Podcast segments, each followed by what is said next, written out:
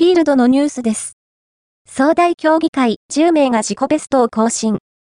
学生ハーフトラックシーズンに向けて、好調な滑り出しに、主力が合宿明けの2月17日、曇り空の下で総大競技会が開催された。この日は、1万メートルに22名の選手が出場。